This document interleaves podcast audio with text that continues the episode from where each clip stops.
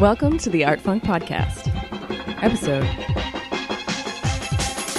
43. yeah, I think. yes. It's been a while.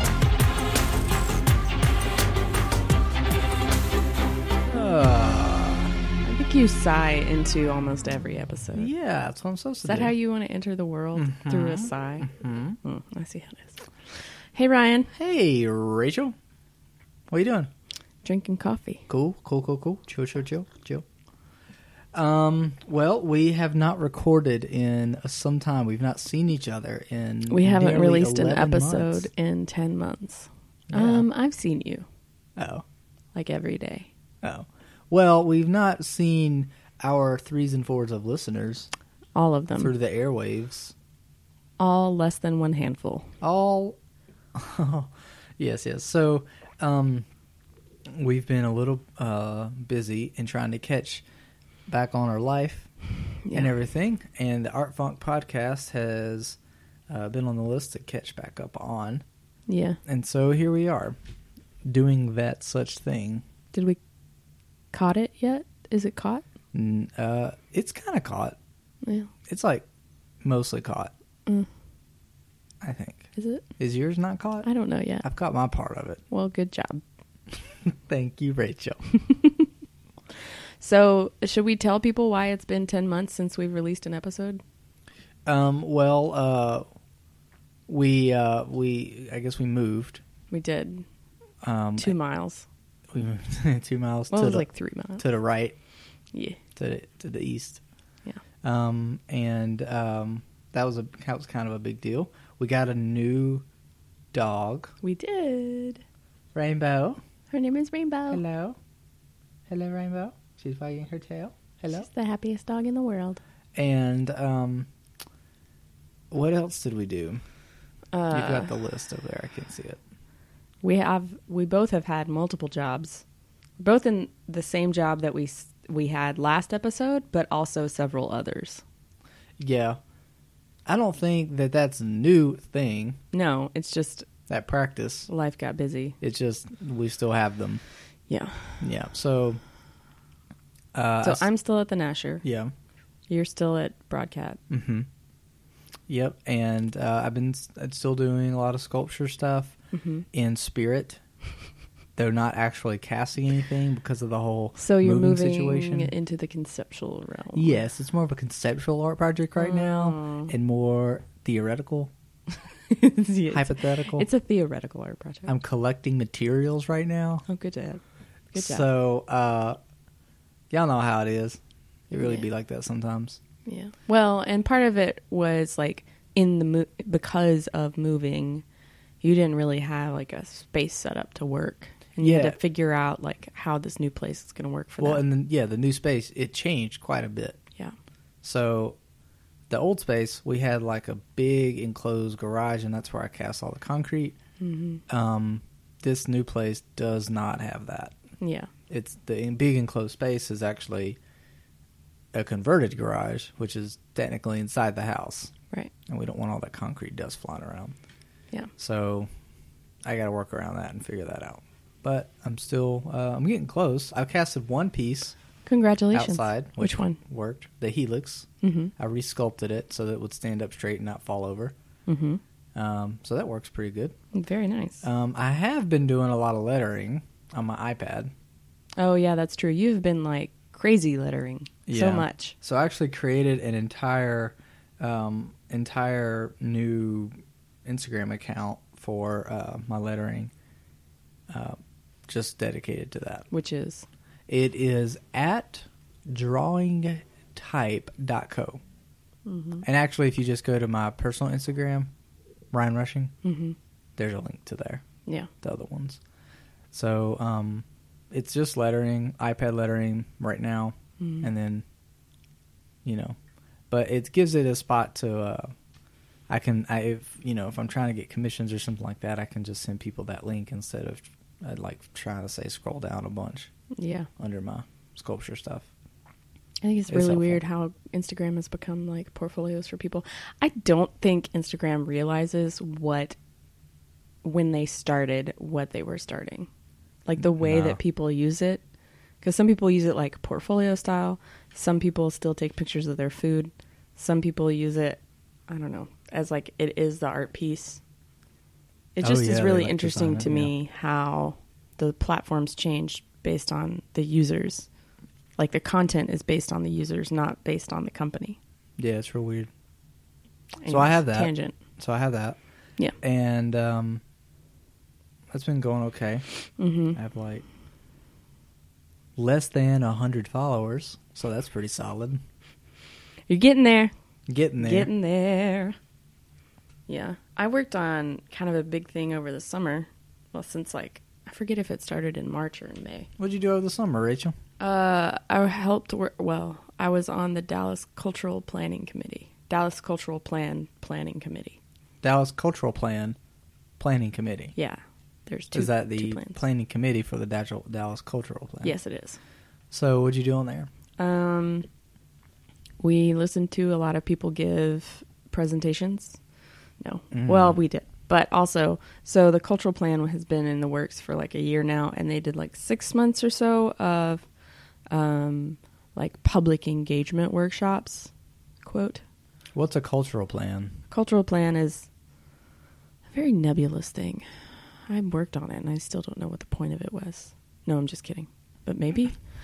So it's like a plan sponsored by the city stating these are the cultural values or goals of the city. But this is the interesting part is that the city doesn't have to actually follow the plan. The city follows the policy that was developed out of the plan. So they they promoted the plan, had all these public workshops, engaged a few thousand people, and um, through that came up with these big priorities. This is what the city of Dallas cares about, right? And then they took those priorities and broke those up into task forces, which is what I helped on. And I was on the support for artists task force because, you know, that was a priority as it should be on a cultural plan.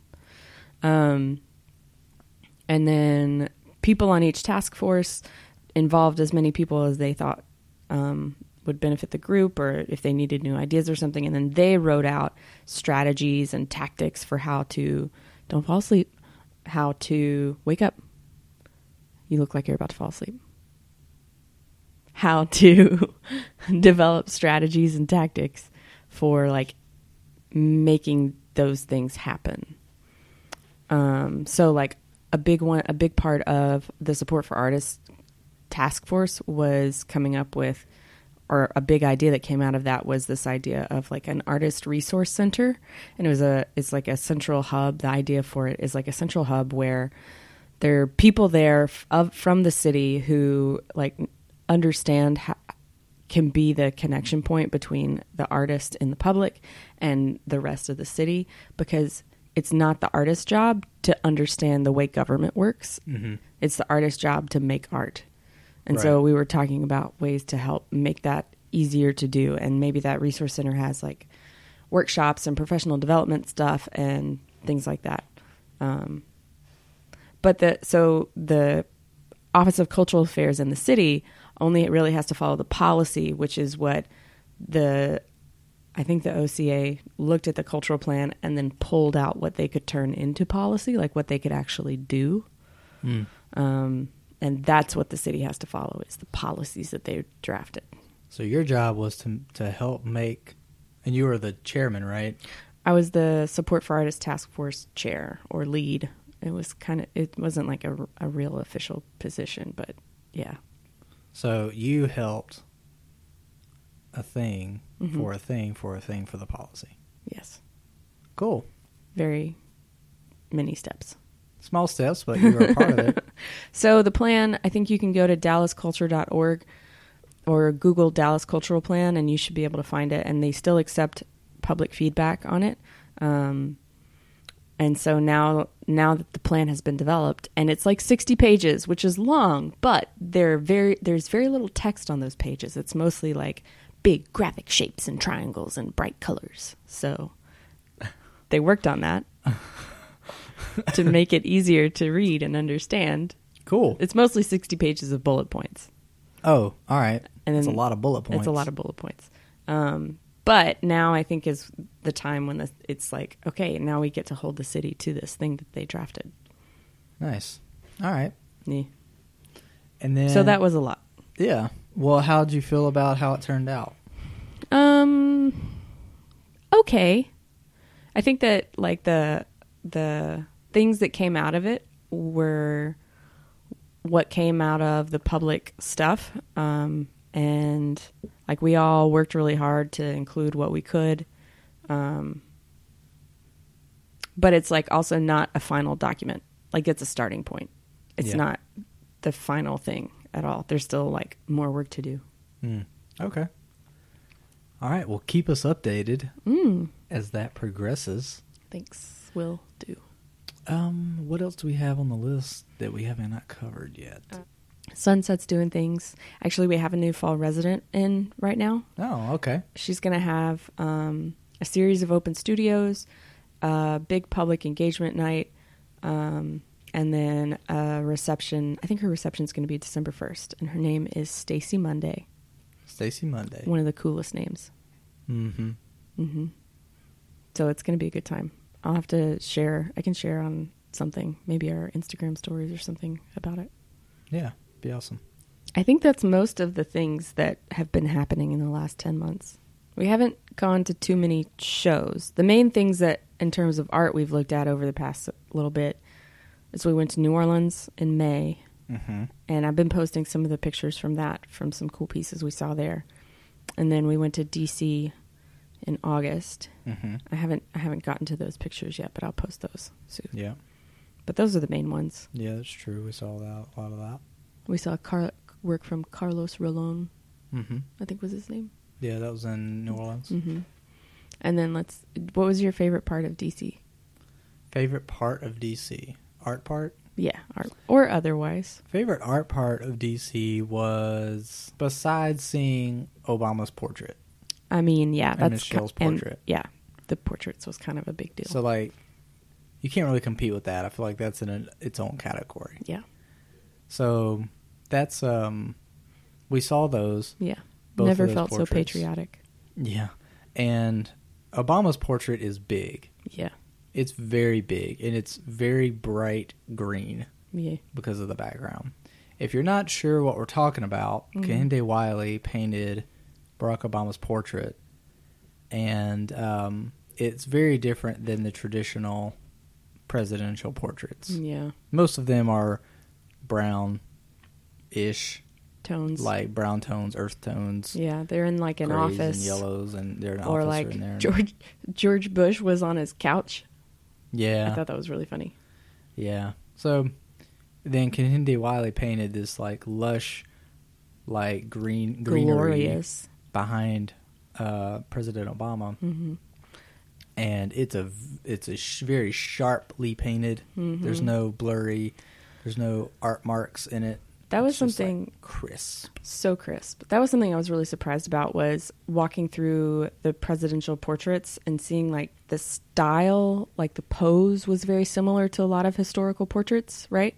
But the the clarity was like another level. Like a lot of the older portraits from, you know, the past 100 years or whatever of presidents, Mm-hmm. it was like kind of soft and kind of fuzzy and it's like kind of angelic looking and you know they were respectable but the paint itself was just this kind of like the painting itself was kind of like hazy looking Yeah, it was very otherworldly. Yeah. the other ones. and then this was like sharp Yeah, It Crisp. was like this is Barack Obama.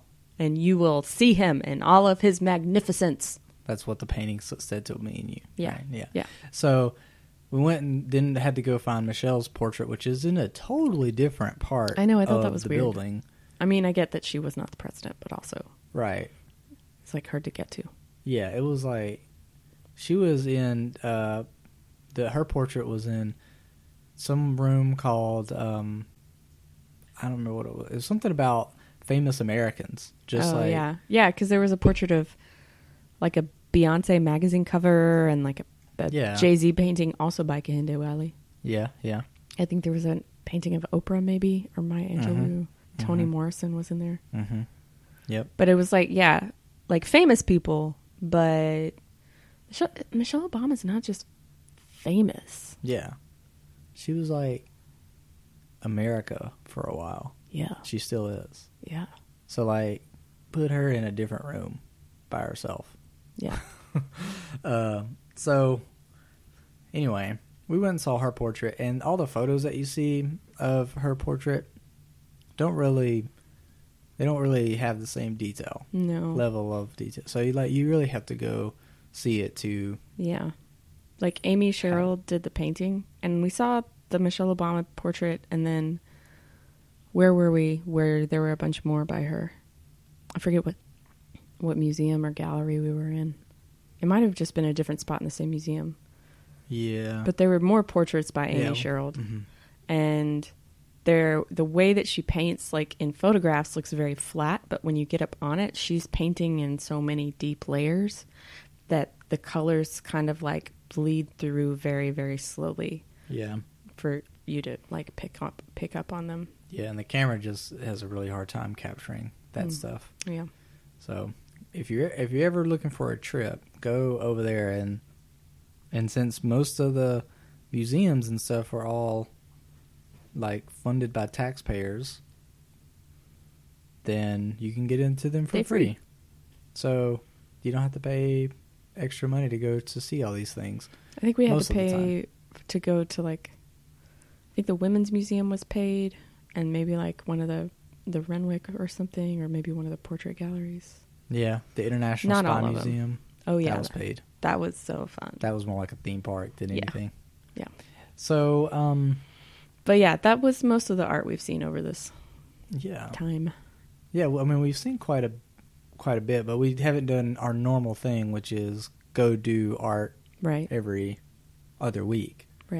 And then record an episode about it in Dallas, particularly. So, but Mhm. we're getting caught back up, Yeah, we're getting back into the groove. and we're getting, you know, we're finding uh finding our our patterns in life again, and that's, you know, it's just what we do. And also, this is our podcast, and so we do what we want. I do what I want. But that, I think that's all of our updates. What is um next on the list to go over?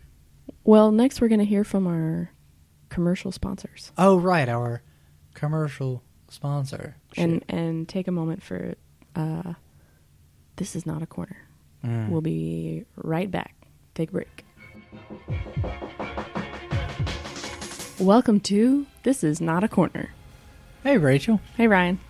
Feels like a corner. It We're does. Literally in a corner right now, recording. Are we though?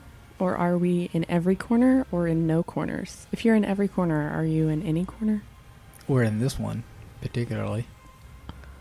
But this is not a corner. Okay. Um What happens in not a corner, Rachel? It's been like ten months since we've recorded a It podcast. has. so we we have a little uh, art speak, and this is not a corner. And then we're going to hear from our commercial sponsors. What is art speak? Art speak is when we look at this book named Art Speak, Mm-hmm. and we see if either one of us can figure out what these words mean. Oh yeah, they're multisyllabical. Is that They're word elliptic. They're elliptical and syllabic in their nature at the same time. Interesting. Right. Okay, so are you ready for this this episode's And I Art guess Speak? what this word means. Yeah. So Okay. one of us reads it, and the other one has to figure out what it means. Okay, Um, I'll read it this week. hit me. This term is pathetic art. You want me to guess what the word pathetic art means? Yes. Like, not and used it as an adjective. No, it's an actual art movement. Art term. an art term. Yeah. Pathetic art. What is that? All right. Well, let me reason this one out, as we usually do. As we do. So, pathetic Hmm. is related to the word empathetic, right? Okay. So if you were to make empathetic art, right, uh-huh. that would be art cons- with empathy. okay. That would be art to like respond in emotion towards someone else's feelings, right? okay. Okay. So pathetic art Is not that? is art that is kind of like sympathetic. so you have sympathetic and empathetic. Uh-huh. So this is neither of those. Okay. Okay. Okay, so Sort what of it lay the groundwork. Okay. So, pathetic art. I'm just gonna come out and say it, Rachel. okay. I love that. I'm just gonna come out and say it. Is It's it's whenever you it's whenever you use a lot of line work in your your your painting uh-huh. and has a lot of like line like paths, okay. like path pathetic work. Path Path, path based. Yeah, it's path based Got it. artwork. Path based artwork. Right. Got it. Path. And contrary to popular belief, it doesn't have anything to do with sympathetic or empathetic. okay. so that's it. why I was trying to lay the groundwork. Ah, at the give very us beginning about that. context. Yeah. Yeah. Context is the word. Yeah. Yeah. So was I close? No. Oh. Well, what is what is what is pathetic art? Work of the path. Also known as pathetic art. You're right. It's Well, shabby, I've heard it both ways. shabby, unappealing, flawed, even embarrassing or off-putting art. Embarrassing. not a art. style, but a movement.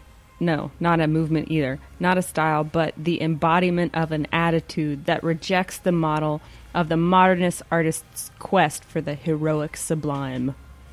Mm. Self deprecating, emotionally cool, pathetic artworks reject familiar ideas of art as a quest or a journey in favor of settling in the psychic terrain of failure and ineptitude. You remember what I was talking about before? No. Oh, Which- too. which I part? I was about to say something clever, but I forgot halfway through your sentence. Uh, if pathetic art were oh, more about serious, multiple syllabic. multi- yeah, that one. There's a lot of syllables in that. There is.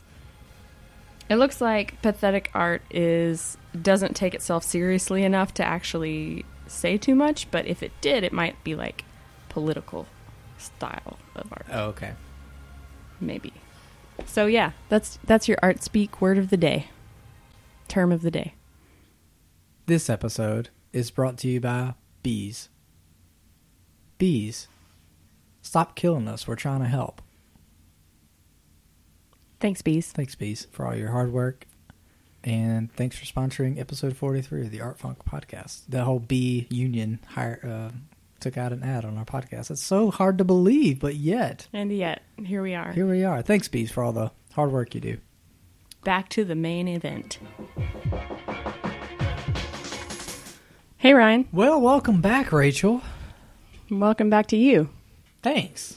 So uh, that was a great word from This Is Not a Corner and our commercial sponsors. Yeah, yeah, yeah.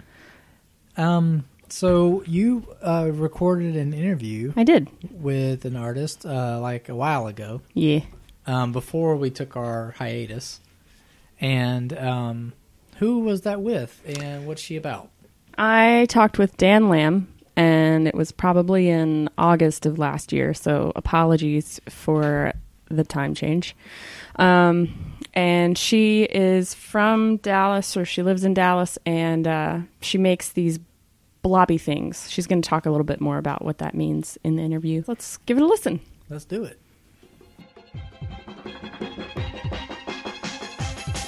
All right. Hi. Hello. Uh, thanks for talking with me. Um, could you tell the people a little bit about who you are and where you're from? Sure. Um, well, I am Dan Lam. I am an artist living in Dallas, Texas. Um, I grew up in Dallas, Fort Worth, probably since middle school. Um, before that, I lived in Houston. Um, my studio is currently in North Dallas. I'm also the resident artist at the Fairmont uh, Hotel downtown, um, and I'll be there until December, and hopefully a little bit longer than that. But we're still working on dates. Um, That's yeah, the one on I- Ross. Yes, Yeah. Ross and Akard, I believe. Yeah. Yes. Cool. Um, yeah, so that's a you know that's like a different kind of thing that I'm doing right now. Um, but along with you know all those shows and stuff that I've been doing, um, yeah, I think that's it. I and also I would like to note that I I would say I primarily make sculptures. A lot of times people ask me if I'm like a, if I consider myself a painter or a sculptor, but I think they're fully sculptures now. So. Yeah.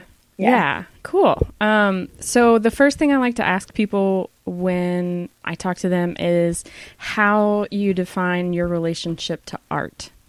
I feel like art for me is a very intrinsic thing. It is like my life. So everything I do kind of revolves around it. It's a passion. It's been there since I can remember. Um, I, you know, my all my free time is pretty much art related, even if, you know, it's just something simple as like going to an opening or just hanging out with a friend who is also an artist. Mm-hmm. Um, my boyfriend is also he's an art handler. We met at UNT in art school. Um, yeah, so I think uh, it's a very kind of tied into my life kind of thing. I don't separate the two. yeah. Yeah. When you have to talk about your work to people, maybe they haven't seen it before, how do you Mm-hmm. describe it? this happens. This happens quite frequently. I think I've narrowed it down to like a few words. Okay. Um, I do. I say they're organic, drippy shelf sculptures is what I'm most known for. Uh-huh. Um, yeah, I just describe them as like these uh, organic, sort of otherworldly, colorful, spiky textured, blobby things. I, Yeah. I like that. Very technical, precise. Yeah. Ge- generally, people do they can pinpoint it once I describe it. So Yeah. I think that's good. Yeah. So, like, you're doing this Fairmont uh, residency. Have you Mm-hmm. done other residencies that, I don't know, were really formative or helpful for you? Or just super exciting to be a part of? Um, I residencies are a pretty big thing for me. I haven't had the opportunity to do very many of them, but they are definitely something I want to do more of in the future. Um, I did a residency last year with Fort Works Art, um, right before my big solo show. So wait, was that last year? Yes, 2000. it's everything's moved so fast that Oh I'm gosh. like, um, yeah, so 2016 in August, I had a big solo show in Fort Worth with the gallery Fort Works Art, and um, we kind of it was sort of like a makeshift residency. I didn't have a large enough studio space, so they let me use their sort of warehouse area that is now more of a studio as like more artists have come through.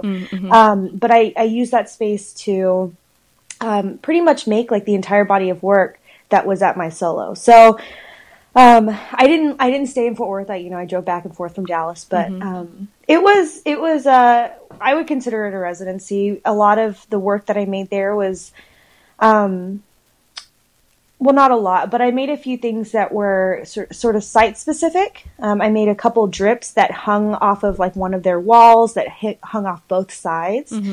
Um, so that was like a really different kind of uh, technique and set of problem solving that I had to embrace.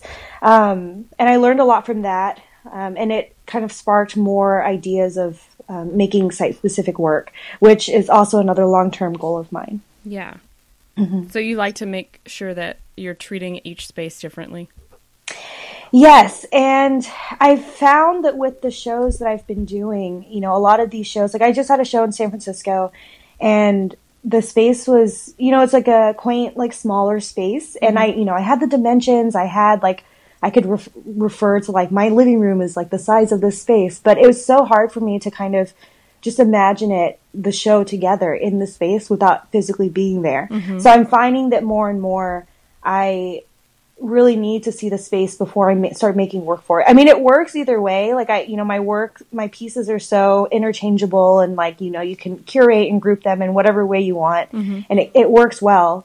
Um, but for me to like really take on a space, yeah, I definitely find that like it's helpful for me to like make work for that space and be in the space. So that's kind of like my next, um, the next thing I'm kind of approaching is 2018 is trying to be more present in whatever gallery or you know whatever space I'm working in and try and making make things unique to that. Yeah. Mm-hmm. Well, I'm curious. Uh, looking at your pieces, you've got like on your website, you've got kind of a timeline, but then you know blobs and drips and swishes, and Yeah. the, your technique is like so. I don't know. You can tell it's your work. Mm-hmm. You know, like everything is has this really beautiful consistency, but you're still like play. It feels like you're still playing with forms a lot. Um, but one thing that I noticed that changes are like your titles are all very different. So I was wondering if you had anything you could share, like where you're thinking of um, pulling those ideas from to relate to each of your pieces. Yeah. so, um, uh, my my the titles for my most current works, like the drop, the the drips and the blobs and all that stuff. I get a lot of them. I name a lot of my pieces after the fact, so I make them and then I respond to them. Mm-hmm. Um, they, a lot of them come from pop culture. Mm-hmm. Um, a lot of my work deals with beauty and, you know, sort of questioning aesthetics and um, pushing like what is attractive versus sort of repulsive or beautiful versus hideous or ugly or grotesque. And so a lot of my titles are kind of playful hints at that, that I'm dealing with beauty. But um, the titles are more like I have one called Thigh Gap, you know, Yeah. and so that's like, it's like a little funny, like, um, pop culture reference to this idea, this kind of like ideal of having like a thigh gap. And, you know, these things are not human at all, but I think that, you know, when you apply that kind of thinking to them, they, they take on like little personalities and, um, you know, like, are they striving to have this idealized body part, you know, or whatever? Mm-hmm. Um, so that's kind of where it comes from. And then like I have one that I just recently I just made called No Makeup Makeup, you know, and that's like another that's like a beauty trend, right? Like so a, be- a beautiful makeup look that looks natural. Um, you know, so just stuff like that. Like I reference a lot of beauty related pop culture uh, like phrases and sayings to kind of just give the viewer a little hint of how to access the work. Did you get to?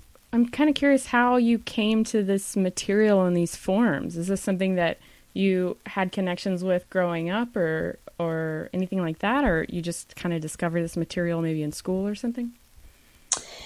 Yeah, so I mean, I've been really interested in soft sculpture for a very long time. Like that's when I think back on like museum experiences or like seeing works that I'm really attracted to. Yeah. Um, soft sculpture is like a major kind of immediate reaction for me. So like I've you know I've seen like Claes Oldenburg's work, and every time I'm like, oh my gosh, like I'm like it's like it causes such a like I feel it like in my heart. It's like a weird yeah. you know, it's just a strong reaction. Yeah. And um, same with like Lynda Benglis or Joseph Beuys. Mm-hmm. Um, Eva Eva Hesse is the same. Anyway, so um, you know, my aesthetic I think has been building for a long time regarding like soft things. Mm-hmm. Um, but the material itself, I I feel like I've been searching for something like it for for quite a while, especially since like you know starting um, college and undergrad. So in undergrad, I was working a lot with sort of playing with um I was I, I had a painting and drawing degree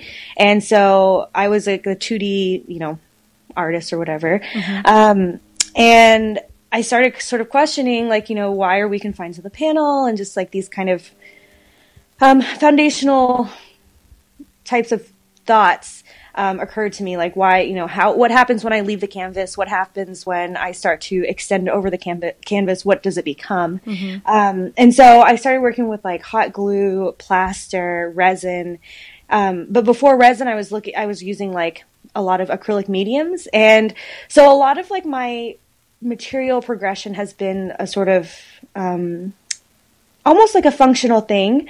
Um, you know, the the acrylic paint was cracking too much. The hot glue got too heavy and it wasn't thick enough. And so it continued my search and research for the perfect material, if such a thing exists. Yeah. Um, and so I got to grad school and I continued using these materials, but continued experimenting a lot with just different things I could find and like get my hands on.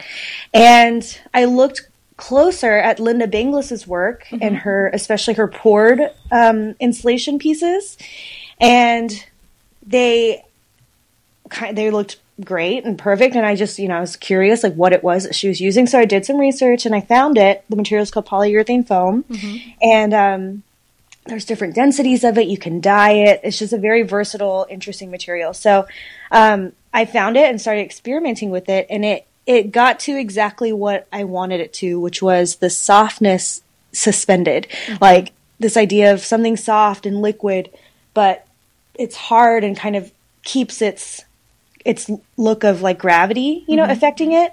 Um, it also reminded me a lot of the body. The raw material is like a tan beige skin like color almost. Not really like skin like but you know it's like very yellow and kind of like just not attractive. Yeah. Uh, so you know and it had like if you could if you manipulate it a certain way it would have like lumps and bumps the way like skin has cellulite or like you know little imperfections on the skin so there was this really interesting relationship with it and the body for me. So, um, yeah, I just started like experimenting with it and pushing the material and figuring out what I could do with it. And I've been working with it for probably about five years now. And I still like discover things about it because it's such a, um, it's like a two part liquid that you mix together and mm-hmm. there's there's just factors involved like outside factors that will affect what it, what it can or can't do. So like if it's a little cold in the in the studio then it the chemical reaction is a little slower. If the if it's warm in the studio chemical reaction is faster. Um, the time you pour it so you're like your timing is important if you pour it later it expands more mm. pour it mm. early it's skinnier you know so there's all these like different things that yeah. um you know i continue to learn about it but um yeah so that's that's like kind of my um story with the material kind of an evolving relationship yes yeah, definitely i love that mm-hmm. um well like so that's kind of a, a progression through forms and, and materials that you've been working with, have you seen your your career evolve in any ways that maybe you weren't expecting? Oh yeah, definitely. Um, you know, I went to grad school so I could get my master's, so mm-hmm. I could teach. Mm-hmm. That was mm-hmm. kind of like the, you know, that's like a pretty standard um, yeah. practice, I think, for a lot same, of working same. artists. Yeah, yeah. You know, you you go to school, you're like, okay, well, I'll have an art practice while I teach and make an income, whatever. So that was my game plan, and um, I got out of grad school and I moved to Midland, Texas with my boyfriend for a year. He's mm-hmm. from there. Um, he was working there while I was in grad school, and you know, I told him like, "We'll we'll stay here for a year and then we'll move after this." Mm-hmm. Um, for his you know for his work and stuff. So I spent that year because Midland is like literally in the middle of nowhere. There's like there's nothing going on. It's an oil it's an oil town where people go to work. I feel so, like I the only reason I know anything about Midland is like if it's mentioned in a television show or I mm-hmm. drive mm-hmm. through it to go yeah. west. Definitely, yes. Um, it was. Uh, yeah, and, and, that's exactly what it is. I think that's how most people know about it. It's either Friday Night Lights because mm. of like the you know the TV show and the football, or yeah, they're going to El Paso or like Amarillo or you know wherever. Right. Um, so I spent that year sort of uh, as, as, a sort of self-imposed residency. I had a little studio. Mm-hmm. I taught at the community college, um, and I just like developed my work post grad school. And at that time is when I got on Instagram more actively. excuse me, and I you know, just started sort of trying to find and build like a community of people who were, you know, just artists and people I could talk to and just continue the dialogue that I had in grad school.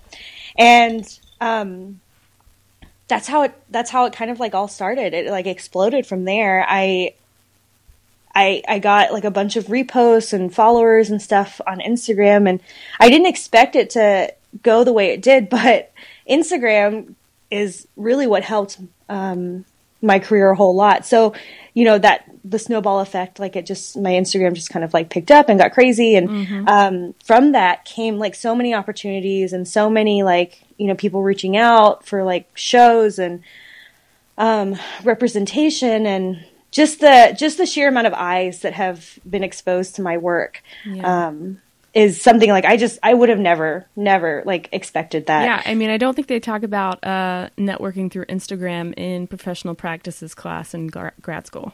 No, they do not. Absolutely not. And I and I you know I was thinking about that. I was like I would love to like go and speak to a class about that. It's so new. Mm-hmm. It's so but it's such a huge deal. It's such a big thing for art and like artists, art world art galleries like everyone uses it yeah but yeah it's not it's but not maybe really not like, like to its full potential. Mm-hmm. Yeah, yeah, definitely. Um, there's so many facets to it. There's so many like different strategies and techniques and or non-strategies. You know, like I approached it without like the intention of building like a large following. I just just wanted to get my work out there and just have other people like comment and respond and just create like that little like a little circle of people that I could you know bounce ideas off of or just talk to and mm-hmm. um, yeah, and then it just went crazy. Do you feel like you? I mean, at that point in time, it sounds like there was a lot of engagement with anybody that was looking at your work through there. Do you feel like mm-hmm. you're able to still maintain that level of engagement, even though you know your following count has kind of exploded? Um, I would say yes and no. I feel like I feel like I definitely engage um, with a maybe more artists still like it, that's still a very prominent part of like Instagram for me. I think as far as like comments and like stuff like that on posts, um, I don't engage quite as much. Um, I try to respond to DMs, you know, like if people ins- like message me and that kind of thing, like I'll, I'll respond to like DMs and stuff. But I don't know. I, I feel like as things have gotten like just more, just bigger and more, um, I don't know why it's kind of hard for me to like engage via the comments, especially when like I have viral videos that go viral. um, yeah. that's like a whole different thing. And I have actually kind of stopped reading comments on on those kinds of posts. Um, you know, when it gets into like the hundreds Oh, yeah. or like thousands, it's like I can't I can't and sometimes it's just there's just weird stuff that people say and I can't really like get caught up in it. So I think that that's part of it too is Instagram's this major major thing for me in my career, but I think sometimes you have to draw a line cuz you could get caught up in like you know, reading like some there's like people out there who troll and like it's yeah. easy to like get engaged and like want to respond to the trolls. Yeah. Um and you know, like I so I try to avoid that and I don't even like sometimes and that's why I don't even read the comments sometimes. It's because it's like I don't want to like get riled up or like you know. Well, and it's it feels like because comments are always so open to Mm-hmm. literally the world, like there's no sense of turning them off. Like there's no sense Right. of off button or off switch to say, "Okay, it's done now. Mm-hmm. We're going to stop." Yeah. Yeah. Are there any new challenges for you right now, either career path or like actual artwork path that are coming up for you right now? Um, I think that the I do have like a like a thing, I guess, but they're inter- kind of like tied together. Um, I this year has been really really busy for me, and it's been a great year. I've had multiple shows, and I've been really really busy, and I'm finding that. Um, you know, as like these solo shows or like two person shows come up, I have all these ideas that I want to execute and make happen, but what happens is, you know, if you do like a solo show one month and then like two months later you do another solo show, there's that's not really enough time to like experiment and make solid work from that exp- from those experiments, um, and also making like the body of work that people want to see. You know what I mean? So it's like it's hard to it's hard to give myself that time. It's been hard to give myself that time in the studio to just like play and experiment. While I still do it, it's always kind of like um, it coincides with making new work. You know, like just new work for shows. So I'm like I'm experimenting here and there. so um, I find that that's kind of been my biggest like struggle is just like executing the, this these new ideas and new works and experiments that I want to do, um, and not being able to because of these kinds of like time constraints that I've put on myself. Um, so now moving forward, like next year, I have paced myself a lot better. I remember when I was booking up 2017, I was like, oh yeah, like I have like this month free, so I'll book something then, and this month's free. So it's almost like every month I had something going on. Yeah. And um, luckily, some things have moved around. And every time something moves around or I said no to something, it's always been to my benefit. So I'm learning that um, I need to just give myself more time, pace myself better between shows, um, you know, and just give myself time to breathe. Yeah. Yeah. Well, and it's it's so exciting that you've had such a solid year and that your career has really like pushed you into all of these different places around the world and this great direction in your work where you're able to really like think about your work and let it evolve over time and stuff even if it feels like you're not giving yourself enough time in between those moments in between those shows. Um, and i'm curious I, when i talk to people who are emerging artists there seems to always be this like strife or tension of like how do you like fund yourself to make the work and like pay rent and health insurance. I don't know, has that been an issue that you've had to work through? Is like how do you deal with creating this great career for yourself but then also like being able to do basic life stuff? I I think I've been very fortunate um, in terms of sales and being able to like live in, in Yeah. addition to like a solid studio practice. Um, I I think the biggest difficulty for me has been I think maybe when you're a full time artist and if you're doing gallery shows and stuff like that, basically what you rely on for your paycheck is the galleries getting that money to you. Mm-hmm. And sometimes galleries don't pay on time, or sometimes you have to like kind of push them. And that's like a whole different set of things. You know, I think artists, you know, I think it's hard to generalize what we are, like in terms of like personality and characteristics. But um, I find that, you know, I think it's hard for some artists to say, like, hey, I need my paycheck. I need the money from this when it's been months. You know, some people just let it go. Some people just wait for the gallery. Um, and so I've found that it's been really important to kind of be like on, like on with that. Like, you know, if 30 days have passed, like it says in the contract, like send that email, send that text, give that phone call. Um, to get to get paid. Yeah. Um, so I think that's kind of the thing is you have to be able to budget and know that like you know okay I made this amount for the next three months I might not get a check from a gallery. So I have to budget this amount that I got now. And I think that that's why like, you know, it helps when you have like a salary job or like a like a weekly paycheck or every other week you get a paycheck or something like that that you know that income is coming in. Um versus like I don't know when my next check is going to be.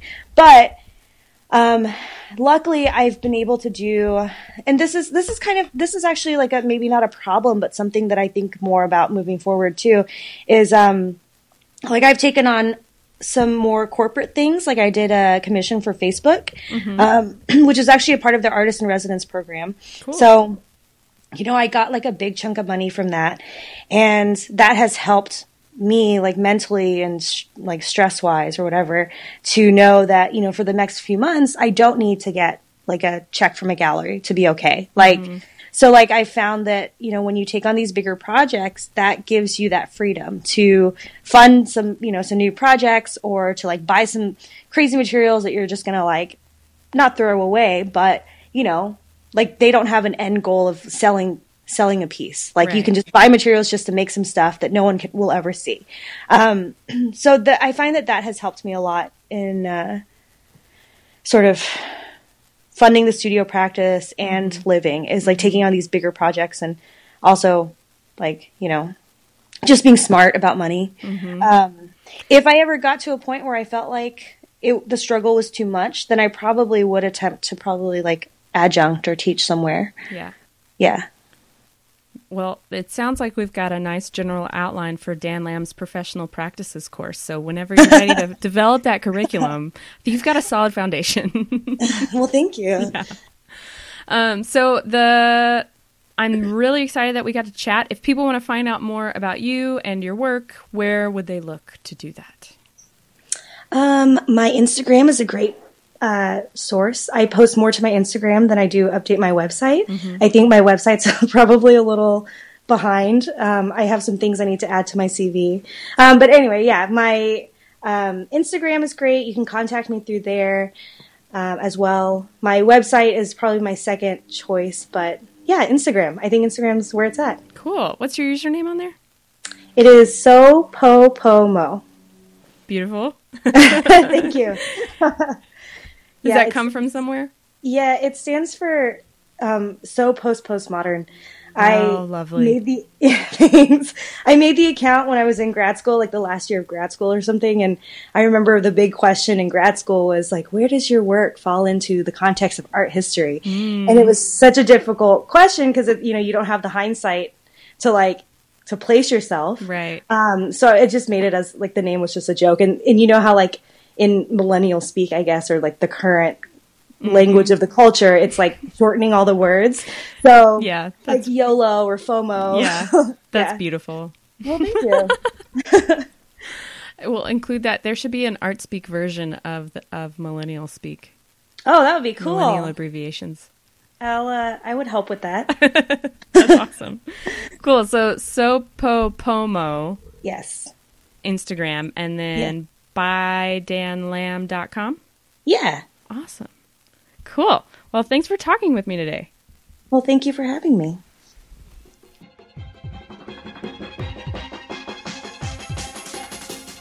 So, Awesome. yeah. That was really that was really cool to hear. She's uh, very good at giving uh, interviews. Yes. Very well practiced. Very well practiced at it. yeah. She sounds like a professional. She she I feel like she is a professional. I think so.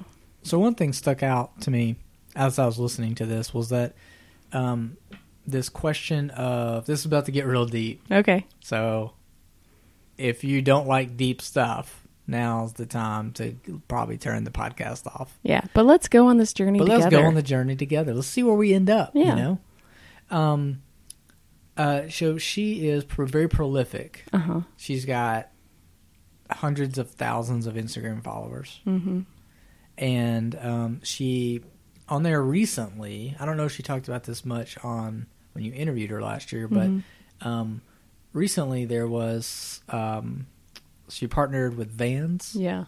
and some of her patterns are on. You can choose them on Vans shoes, Mm-hmm. and then she did. So she installed some of her work at like Facebook Mm-hmm. and some other stuff. So I I have a a, a, a I guess not a question, but sort of a um, what's the word? A? Observation. Oh, sure. We'll we'll go with observation. Okay. Um, Curiosity. it's a curiosity, really. That's about uh, commercial commercial uh, overlap commercialism overlapping with artists artistism, being an artist Mm-hmm. and being a commercial artist and like what does that mean i don't know do you know what i mean Yeah. Like, Like, what's the relationship there? yeah because like um i think there's an essence of getting paid Yeah. And how do you do that? yeah and so like you know as i would love for like my you know my work the work Mhm. that i do to end up on some van shoes that'd be like that'd be pretty cool Yeah. um, and then like getting paid for that kind of stuff. And so, what came up in my mind is like how corporations uh, use um, people's artwork, or you know, the work of artists Mm-hmm. to, you know, make them more money. So like the way that works is like, you know, no matter what the artist gets paid, the company has done the math and figured out that they're going to make more Yeah. money. They're going to return get a return on that investment. Yeah. And They're so- spending money on something in order to make money. yeah for their company. Yeah. And so for an artist, and I don't know about Dan, Dan Lam- I know she didn't go much into it, so I don't want to. I'm not um, projecting anything here, but Mhm. like um, a lot of you know artists, they're very particular about whose causes they support. And I don't know about Vans as a company and if they're Yeah. all right or whatever, but like, um, it also came up with thinking about uh, like Colin Kaepernick Right. um, and Nike. Yeah, just any time that a company is taking on like a artistic or a social identity is really interesting. Yeah, there's something, and I don't know that there's you know Dan Lam or Colin or Colin Kaepernick or whoever you know whoever is being the voice of anything Yeah. is not you know at fault for getting paid.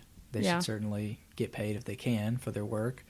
Um, and then I don't know that it's too much the fault of the corporation because they found an opportunity to, you know, reach into a different market that they didn't Mhm. have before. hmm But it's just an interesting world that we live in where art and social movements are funded by big corporations Yeah, right. and supported by corporations. And I Mhm. made this joke on Facebook a while back, but um, I saw, uh, you know, every time I go to the gym and I see someone not wearing Nike, yeah. I think, wow, what a huge racist.